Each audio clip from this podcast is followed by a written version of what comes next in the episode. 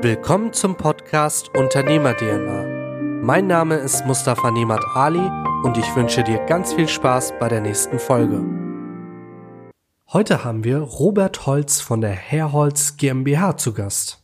Thematisch werden wir uns mit folgenden Punkten beschäftigen. Erstens, warum Schlüsselmomente genutzt werden sollten, um Veränderungen aufzunehmen. Zweitens, warum du niemals abbrechen solltest, wenn es nicht mehr rentabel ist und was du am besten tun solltest. Drittens, wieso du die erstmaligen Strukturen durchgehen musst, bevor du ein Produkt oder eine Dienstleistung skalierst. Und viertens, warum du die Kreativität immer wieder in die Unternehmensentwicklung einbringen solltest. Bevor es nun mit der Folge losgeht, noch eine Kleinigkeit in eigener Sache. Mit unseren Inhalten möchten wir so viele Menschen wie möglich erreichen. Nur dadurch schaffen wir es, Unternehmungen zu verbessern, Mehrwerte zu schaffen und Persönlichkeiten zu entwickeln. Tue uns und vor allem dir einen Riesengefallen und teile diese Folge, um die Inhalte sichtbarer zu machen und die Menschen in deiner Umgebung positiv zu beeinflussen. Aber jetzt wünsche ich dir ganz viel Spaß bei der folgenden Folge. Ja, hallo und herzlich willkommen zu der heutigen Show. Wir haben heute Robert da. Robert habe ich kennengelernt erstmalig beim Essen im Café Müllers in Schwerin. Und ähm, ja, dann haben wir uns ganz kurz verständigt. Da hatten wir einen Stammtisch mit ein paar Unternehmern. Ja, ne? Genau. Und ähm, irgendwann hatte ich dann Robert mal angeschrieben, hey Robert, was hältst du davon? Möchtest du nicht einfach mal vorbeikommen? Und jetzt sitzt du hier. Genau. Stell dich vielleicht mal ganz kurz vor, sag mal, wer du bist, was du machst und ähm, ja, was deine Vision ist. Ja, hallo Mustafa, erstmal ganz äh, herzlichen Dank für die Einladung hier zu deinem Podcast Unternehmer DNA. Ich hatte ja schon äh, geschaut, hier waren ja schon prominente Gäste vor mir und ja, wie Mustafa schon gesagt hat, ich bin Robert Holz, Unternehmer aus Schwerin. Ähm, Du hattest, oder Katrin, du hattest Katrin Hill damals vorgestellt als die Facebook-Päpstin und ähm, ja, ich bin der Haarpapst, ähm, Inhaber und Geschäftsführer der Herrholz GmbH hier in Schwerin. Zusammen mit meiner Frau betreibe ich die.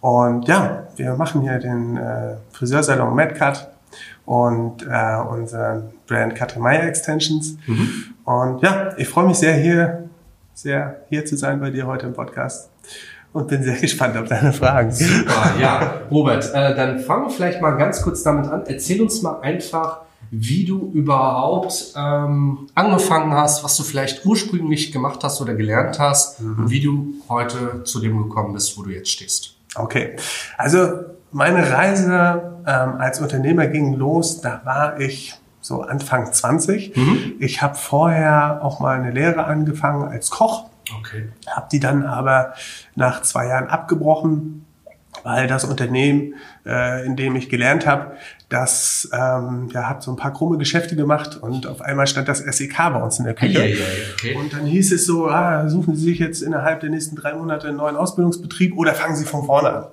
Und äh, ja, es war eine ziemlich verrückte Zeit damals und ich habe mir dann natürlich keinen neuen Ausbildungsbetrieb gesucht. Ähm, sondern erstmal irgendwie gefeiert, so dass ich dann irgendwie zwei Jahre später ähm, gedacht habe, okay, jetzt musst du irgendwie mal was starten und ich bin dann tatsächlich ähm, erstmal bei einer Versicherung gelandet mhm. und das war damals, ähm, ich weiß gar nicht mehr, wie die hieß, AFA, Allgemeine Assekuranz- und Finanzvermittlung. Ah, okay. Ähm, da wurde ich damals, war das noch anders, da brauchte man das noch nicht lernen. Heute ist ja äh, das weißt du ja selber, ein sehr, sehr seriöser Beruf, wo man lange äh, für lernen äh, muss, bevor man auf die Kunden äh, losgelassen werden darf. Damals war das leider noch nicht so, da konnte das quasi jeder von der Straße wegmachen. Wobei das heutzutage auch noch möglich ist in bestimmten äh, Firmen. Also du musst nicht immer Kaufmann, Fachmann oder Fachwirt sein, äh, um den Beruf auszuüben. Aber das kriegt man eigentlich schnell raus, welche Qualifikation man, man da hat. hat ne? mhm. Genau. Und ich bin dann ziemlich schnell beim Versicherungsmakler gelandet. Mhm und äh, ja, das ging dann zwei Jahre äh, so dort. Und dann irgendwann, ja, dann habe ich das, hatte ich genug Geld verdient dort und habe gedacht, okay, ähm, jetzt wirst du mal dein Hobby zum Beruf machen. Und mhm. ich habe schon mit 17 mir meine ersten äh, Schallplattenspieler gekauft und angefangen, Platten zu sammeln und wollte dann unbedingt DJ werden. Ja, das war dann so in meinem Kopf drin, jetzt äh, willst du damit dein Geld verdienen. Hab dann relativ schnell gemerkt, dass ähm, gerade in dem Bereich, das war so Haus, Technomusik, mhm. ähm, dass da nicht wirklich viel Geld zu verdienen ist, ähm, wenn man nicht das Netzwerk dafür hat und sag ich mal, direkt irgendwie nach Berlin zieht und dort mhm. startet, weil in Berlin ist das Netzwerk dafür. Das wollte ich aber nicht, ich wollte in Schwerin bleiben. Und habe dann äh, überlegt, so für mich, okay, äh, wie kannst du dieses Hobby zum Beruf machen und trotzdem damit Geld verdienen? So, und dann ging das weiter, dass ich dann in der nächsten Überlegung gesagt habe, okay, vielleicht könntest du ja einen Club aufmachen. Mhm. Und dann äh, gehört dir quasi der Club, in den kannst du auflegen und du kannst das dann verbinden, auflegen und Geld verdienen. Und das hat dann auch funktioniert. Gab es den ersten Roten Oktober in Görries. Später das Zenit, das gibt's mhm. ja heute noch, ähm, das alte Heizkraftwerk, wird damals zusammen mit äh, meinem Geschäftspartner Amre und Marlene, seine Freundin, betrieben. Und ja, so ging das dann äh, los, wirklich erstmal in die unternehmerische Tätigkeit mhm. zu kommen. Ähm, das hat auch wirklich sehr, sehr viel Spaß gemacht, war eine sehr verrückte Zeit für mich.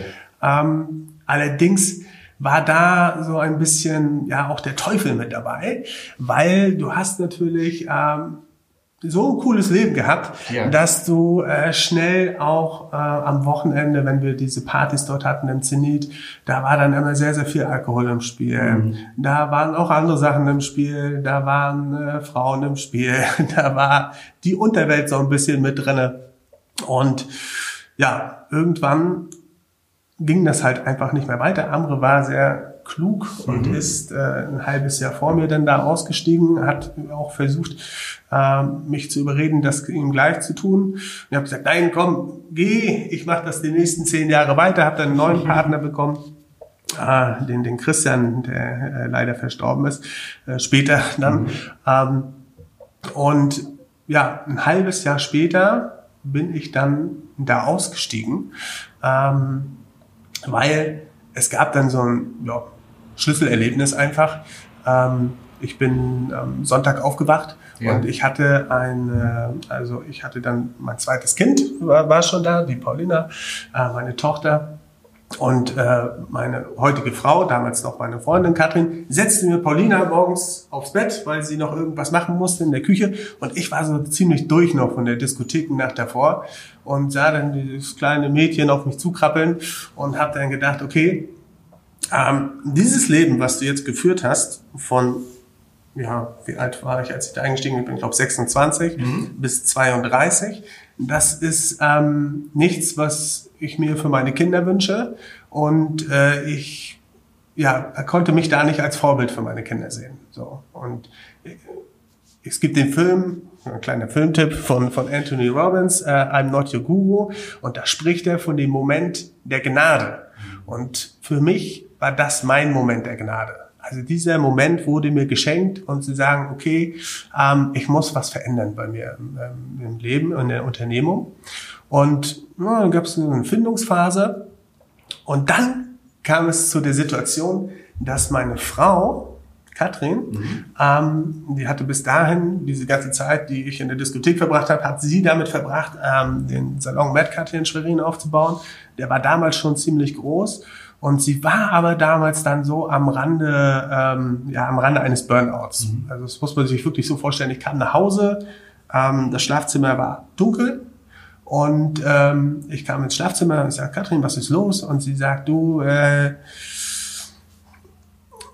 guck mal, dass du jetzt, ihr habt, bist ja beim Zenit ausgestiegen, guck mal, ähm, ob so eine Möglichkeit nicht auch für mich besteht. Ähm, ich habe irgendwie keine Lust mehr darauf. Mhm. Mir wächst das alles über den Kopf. Ähm, ich bin ausgebrannt. Ja, also es war, sie hat ja, jahrelang gebrannt für diesen, für diesen Salon und wenn du immer brennst, bist du irgendwann mal ausgebrannt und das war bei ihr dort der Fall. Mhm. Und ich habe gesagt, okay, ich fahre jetzt mal dahin und mache mal ein Meeting mit den Mädels, die dort arbeiten und habe dann ein Meeting gemacht mit denen und habe festgestellt, ey, das sind hier alles ziemlich coole Performer. Mhm. Damals nicht alle, aber fast alle.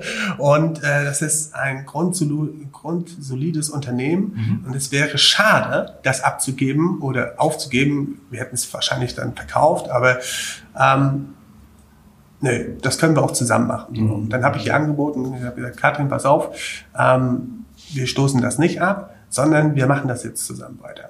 Und so bin ich dann in der, ähm, ja, in der Friseurindustrie gelandet, ne? so, und wo ich jetzt bis heute tätig bin. Wir haben dann den Salon, äh, ja, wir haben dann groß umgebaut später. Wir haben äh, viel, viel investiert. Mhm. Wir haben äh, damals, wo ich dazu kam, waren es insgesamt, glaube ich, sechs Mitarbeiter. Mhm. Heute sind wir 20. Ähm, ich denke, wir sind der größte Friseursalon, größte Einzelsalon in Schwerin. Es gibt natürlich noch eine Kette, die äh, in der Masse dann noch ein bisschen größer ist, aber der größte Einzelsalon in Schwerin. Und ähm, ja, seit 2019 äh, bauen wir jetzt noch einen zweiten Geschäftszweig auf. Ähm, wir verkaufen Haare. Mhm an andere Friseure und auch das Haarsystem, was Katrin schon vor 14 Jahren erfunden hat, ähm, vertreiben wir jetzt an andere Friseure. Und das ist das, ähm, ja, was ich tue und wie ich dazu halt gekommen bin. Ne? War ein langer, langer Weg mit viel, viel, ähm, mit vielen Tälern und ja. Sehr spannend. Der letzte Punkt, ähm, da hatten wir uns letztes Mal, als wir uns getroffen haben, auch ausführlich drüber unterhalten. Ich glaube, so äh, wenn du jemandem erzählst, ich verkaufe Haare, mhm. kann man sich nicht so richtig vorstellen, was man da genau macht. Mhm. Eigentlich werden dir die Haare ja abgenommen beim Friseur. Ähm, vielleicht holst du die Zuhörer mal ganz kurz ab und erklärst mal, was ihr da überhaupt anbietet. Mhm.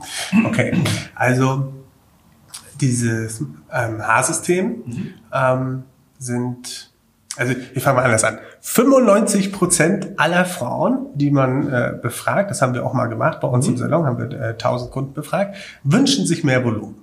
Okay. So, sie wünschen sich einfach mehr Volumen. Und wenn die Zuhörer das jetzt hören, ähm, könnt ihr ja mal, wenn die das irgendwo kommentieren können, könnt ihr ja mal schreiben, die Damen, ob sie sich auch mehr Volumen wünschen. Aber 95 Prozent der Damen da draußen wünschen sich mehr Volumen. Und Katrin, die hat vor 14 Jahren ein ja, Volumensystem entwickelt, mhm. ähm, womit wir äh, Haarverdichtung machen die relativ schnell umzusetzen sind, vom Komfort her super zu tragen sind. Ähm, und den Darm dann wirklich ein geiles Volumen geben. So.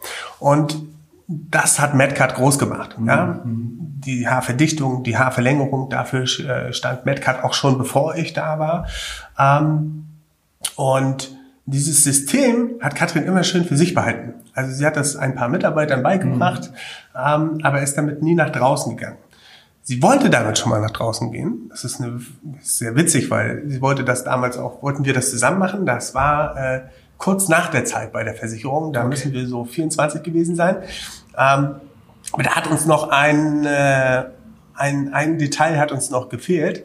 Wir haben nämlich damals versucht, ähm, das über Haarhändler abzudecken, dass mhm. wir bei deutschen Haarhändlern unsere Haare einkaufen und die dann Friseuren verkaufen. Und das hat nicht so ganz funktioniert. Und da haben wir tatsächlich auch ein Jahr dran gearbeitet, waren auch auf einer Messe, hatten schon unsere ersten Kunden, ähm, mussten das dann aber wieder abbrechen, weil es nicht rentabel war. Leider. Mhm. Das ist vielleicht auch für die Zuhörer äh, schon direkt das erste Learning. Ähm, breche es dann nicht ab, mhm. wenn es nicht gleich rentabel ist, sondern versuche sofort ähm, irgendwie diese Parameter zu ändern. Und als ich jetzt vor fünf, vor fünf Jahren dann bei meiner Frau eingestiegen bin, ähm, habe ich natürlich geguckt im, im, im Unternehmen, wo kann ich mich einbringen. Und wir haben diese Techniker, die wir den, äh, diese Technik, mit denen wir die Haare verlängern und, und verdichten, haben wir. Und wir hatten äh, halt die Haare von den Händlern. So und ich habe mich dann auf den Weg gemacht und sofort ähm, irgendwie geguckt, okay, wo kriegen die Händler das denn her? Ne? So, und die kriegen es natürlich von den Fabriken. Mhm. Und ja, jetzt schweife ich schon wieder ein bisschen ab. Aber was wir äh, halt tun, ist, wir bringen anderen Friseuren diese Technik bei mhm. und verkaufen ihnen dann die Haare, die sie für die Technik brauchen. So, und wir haben wirklich die letzten fünf Jahre dafür gesorgt, dass wir ja, die besten Haare haben, die mhm. du weltweit bekommen kannst. So. Und das war halt das Detail, was uns äh, damals vor, weiß nicht, 15 Jahren, wann das war, gefehlt hat. Mhm. Ähm, da konnten wir diese guten Haare nur von deutschen Händlern kaufen und dann war die Marge, wenn wir das anderen Friseuren verkaufen, einfach für uns zu klein. Ja. Ähm, so dass wir jetzt äh, Fabriken haben, mit denen wir zusammenarbeiten, wo das dann für uns auch äh, rentabel ist. Ja. So. Hätten wir das damals gleich weiterverfolgt, das muss man wirklich dazu sagen, dann wären wir heute wahrscheinlich äh, nochmal auf einem ganz anderen mhm. Level. So, so ist dann erstmal jeder seinen Weg gegangen. Ähm, jetzt haben wir es wieder aufgenommen, aber hätten wir das damals schon mit 25 Jahren oder wie alt ich da war und Katrin auch, sie ist ja genauso alt wie ich, ähm, wären wir wahrscheinlich schon ja ganz auf einem ganz anderen Berg heute. Ne? Hat aber genau. auch alles Vor- und Nachteile. Du hast ja jetzt, beziehungsweise ihr habt ja in der Zeit ähm, auch andere Eindrücke gekriegt, euch mit anderen Dingen beschäftigt und das formt ja natürlich auch, denke ich. Und ähm, ein wichtiger Punkt, ihr verkauft ja nicht nur die Haare, ihr bietet es ja als Dienstleistung an, wie man daraus ein Geschäft kreieren kann. Genau. Ne? genau. Das ist ja auch ein sehr charmanter Punkt, muss man sagen. Absolut. Das ist äh, für andere Friseure, die in dieses System mit einsteigen, mhm. ähm, es ist halt insofern mega cool, weil sie können ihren Mitarbeitern das Gleiche bieten, wie wir das bei uns im Salon machen. Und unsere Mitarbeiter, die arbeiten alle 30 Stunden. Ähm, fast alle, es gibt eins, zwei Ausnahmen, die wollen das nicht. so, aber die meisten arbeiten 30 Stunden, haben also noch viel, viel Zeit vom Tag für sich mhm. und äh, verdienen aber so viel Geld in diesen 30 Stunden, ähm, wie kein anderer Friseur in 40 Stunden mhm. schafft. Mhm. So, weil sie einfach diese sehr, sehr hochwertige Dienstleistung haben, die die Frauen, die diese Dienstleistung in Anspruch nehmen, auch wirklich weiterbringen. Also wir haben äh, ähm, wir haben Führungskräfte, die sagen, ey, seitdem ich so ein Volumen habe, habe ich ein ganz anderes Selbstbewusstsein, ja, Wahnsinn. und bin auch im Job ähm, wirklich zwei, drei Stufen weitergekommen, seitdem ich das Selbstbewusstsein mit meinen Haaren habe, ja. So und ich sage immer, ey, das ist, wir verkaufen Schönheit von hinten, ja, ja, weil äh, ne, viele investieren nur vorne irgendwie in äh, ihr Gesicht, in tolle Cremes und wie, ne, und hinten ist es denen dann scheißegal, so. Dabei ist hinten das, was am meisten gesehen wird, weil die meisten Leute laufen ja hinter dir. So, die jetzt vor dir laufen, die sehen dich ja nur, wenn sie dir entgegenkommen. So. Und ähm, das gibt den Frauen dann schon ein ganz, ganz anderes Selbstbewusstsein. Und deswegen sind sie dann bereit, natürlich auch für diese Qualität äh, einen guten Preis zu bezahlen. Und äh, die Mitarbeiter können dann davon profitieren, weil mhm. sie sind bei uns alle ähm, beteiligt am Erfolg des Unternehmens und auch an ihrem eigenen Erfolg. Und wenn sie jetzt ähm, ja, besonders vielen Frauen weiterhelfen können, dann verdienen die natürlich nach oben hin offen Geld. Ja? So. Und das können halt ähm, die Friseure, die mit unserem System arbeiten, ihren Mitarbeitern auch bieten. Mhm. Und äh, ja, dadurch spricht sich das dann natürlich auch immer in der jeweiligen Szene rum, in der, in der jeweiligen Region, wo sie damit arbeiten. Und das ist ein Gamechanger einfach. Ja? Die ja. Leute haben dann nicht äh, äh, wird ja immer viel von äh, Fachkräftemangel gesprochen, gerade bei den Friseuren. Mhm. So, wir haben in Schwerin eine Warteliste mittlerweile, weil wir können die Leute nicht mehr einstellen, weil wir ähm, wir müssen ja natürlich auch dann für Kunden sorgen. Wir kommen gar nicht mehr hinterher. Wir können gar nicht so viel Online-Marketing machen, wie wir Leute einstellen könnten. So und ähm, das ist natürlich für unsere Partner äh, dann auch der Gamechanger. Ja, wir haben ein Beispiel eine, in äh, Wolfsburg, die Nadine aus Wolfsburg von der Haarmanufaktur Wolfsburg. Mhm. Die hat im äh, März bei uns das Seminar gemacht und ähm, hatte damals auch diese Herausforderung, die alle Friseure haben, dass sie nicht genug Power äh, Woman und Manpower im Salon hatte und diese Probleme sind jetzt nicht mehr da. Ja, die Herausforderung ist gelöst ähm, durch die Spezialisierung und ähm, noch so ein paar andere Sachen, die man machen muss, Sichtbarkeit, mhm. ne? du mhm. kennst das ja.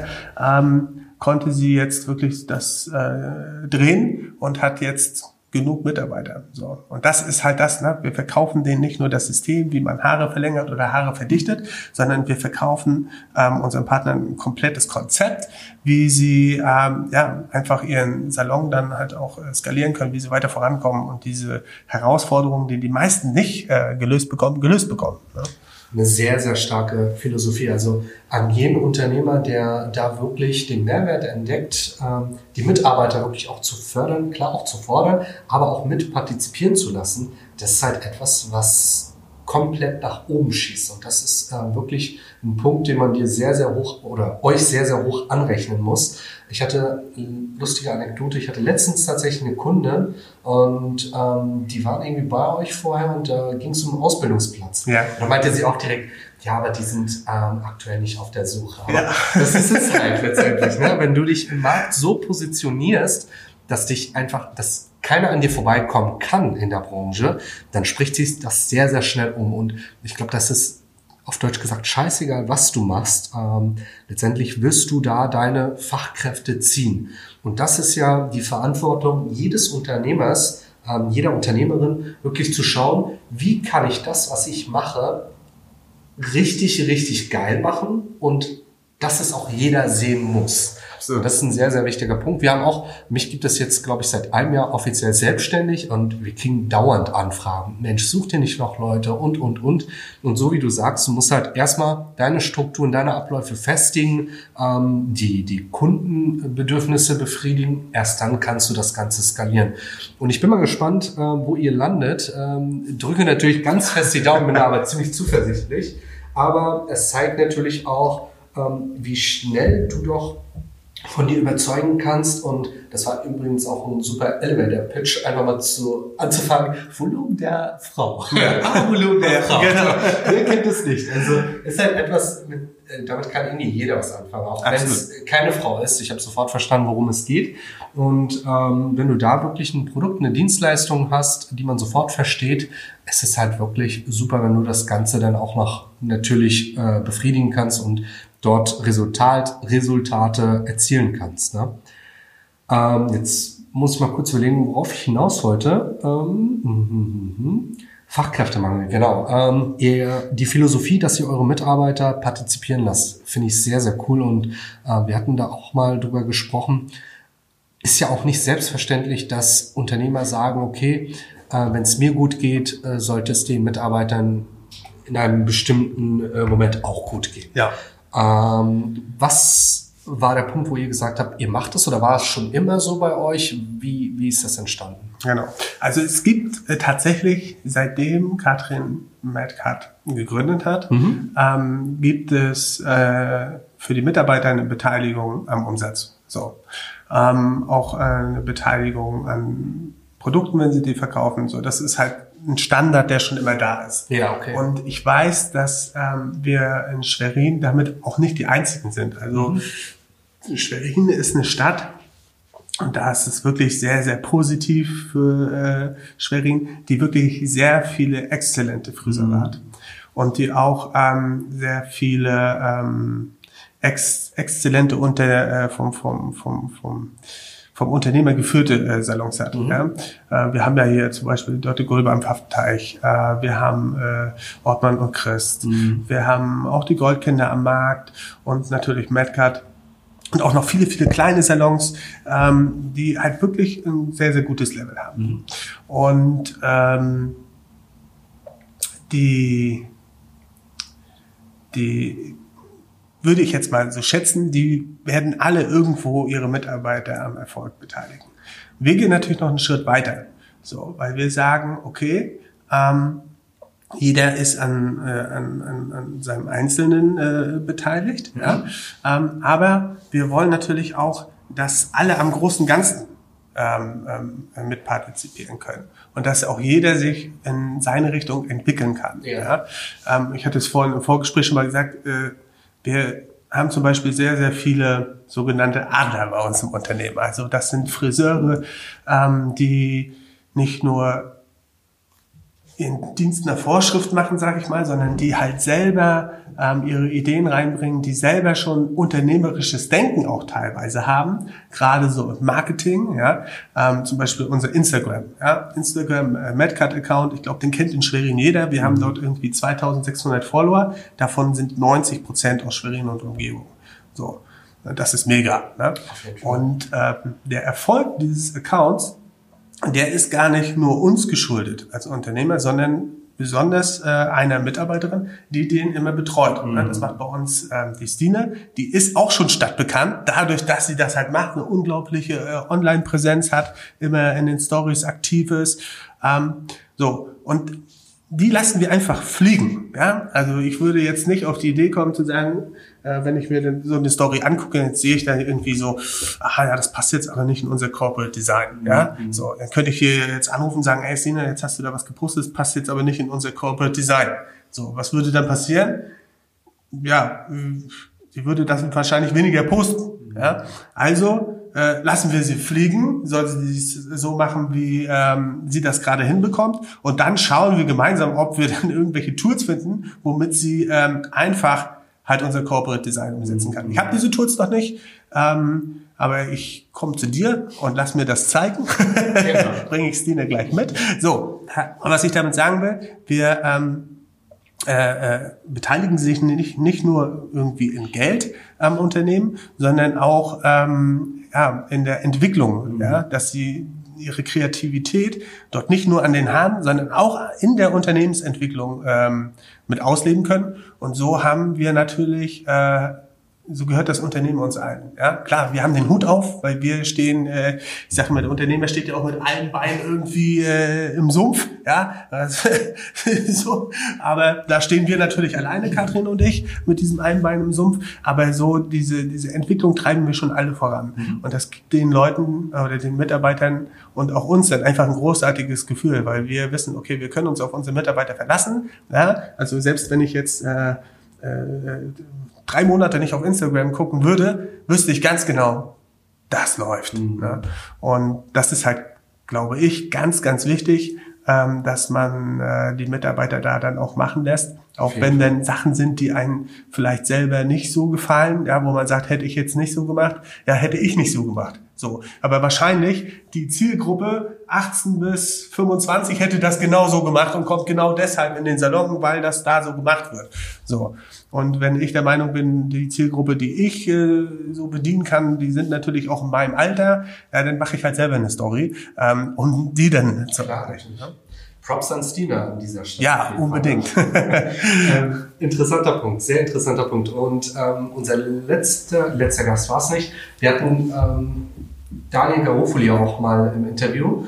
Und ähm, Daniel ist auch so ein Typ, der hat von vornherein gesagt, man muss einfach starten. Es muss nicht perfekt sein. Ja. Und das ist meine Schwäche und meine Stärke zugleich. Bei mir ist es so, ich tüftel wirklich sehr, sehr viel dran, bis das Endprodukt letztendlich perfekt ist.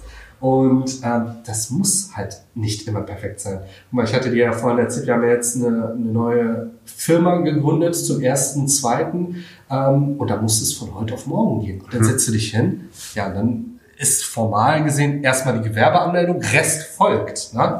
Und so wie du sagst, äh, mach einfach etwas, guck, wie es sich entwickelt und im besten Fall kriegst du Feedback, was du nutzen kannst, um dein Produkt, deine Dienstleistung noch perfekter ja. zu machen. Absolut. Und das ist der wichtigste Punkt, dass ähm, da habe ich mich auch selbst ertappt, dass ich da wirklich sehr, sehr minimalistisch war, beziehungsweise minimalistisch ist falsch, wirklich perfektionistisch unterwegs war und das ist der falsche Ansatz. Einfach mal zu schauen, es kann nicht perfekt sein. Man sagt ja auch, es ist noch nie ein Meister vom Himmel gefallen.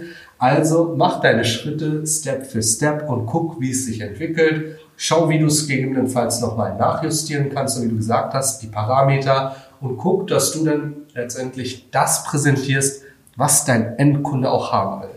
Weil viele sind auch noch in dieser Denke, und da kenne ich sehr viele Unternehmer, die sagen, ja, nee, das kann ich mir nicht vorstellen, das funktioniert nicht. das, das kommt nicht gut an. Und ähm, das sind letztendlich auch viele Unternehmer, die niemals skalieren können, weil sie immer für den Kunden entscheiden, für den Endverbraucher. Von daher setze diesen Hut ab, entscheide das, was die Kunden, was dein Verbraucher haben will und pass da das Produkt dahingehend an.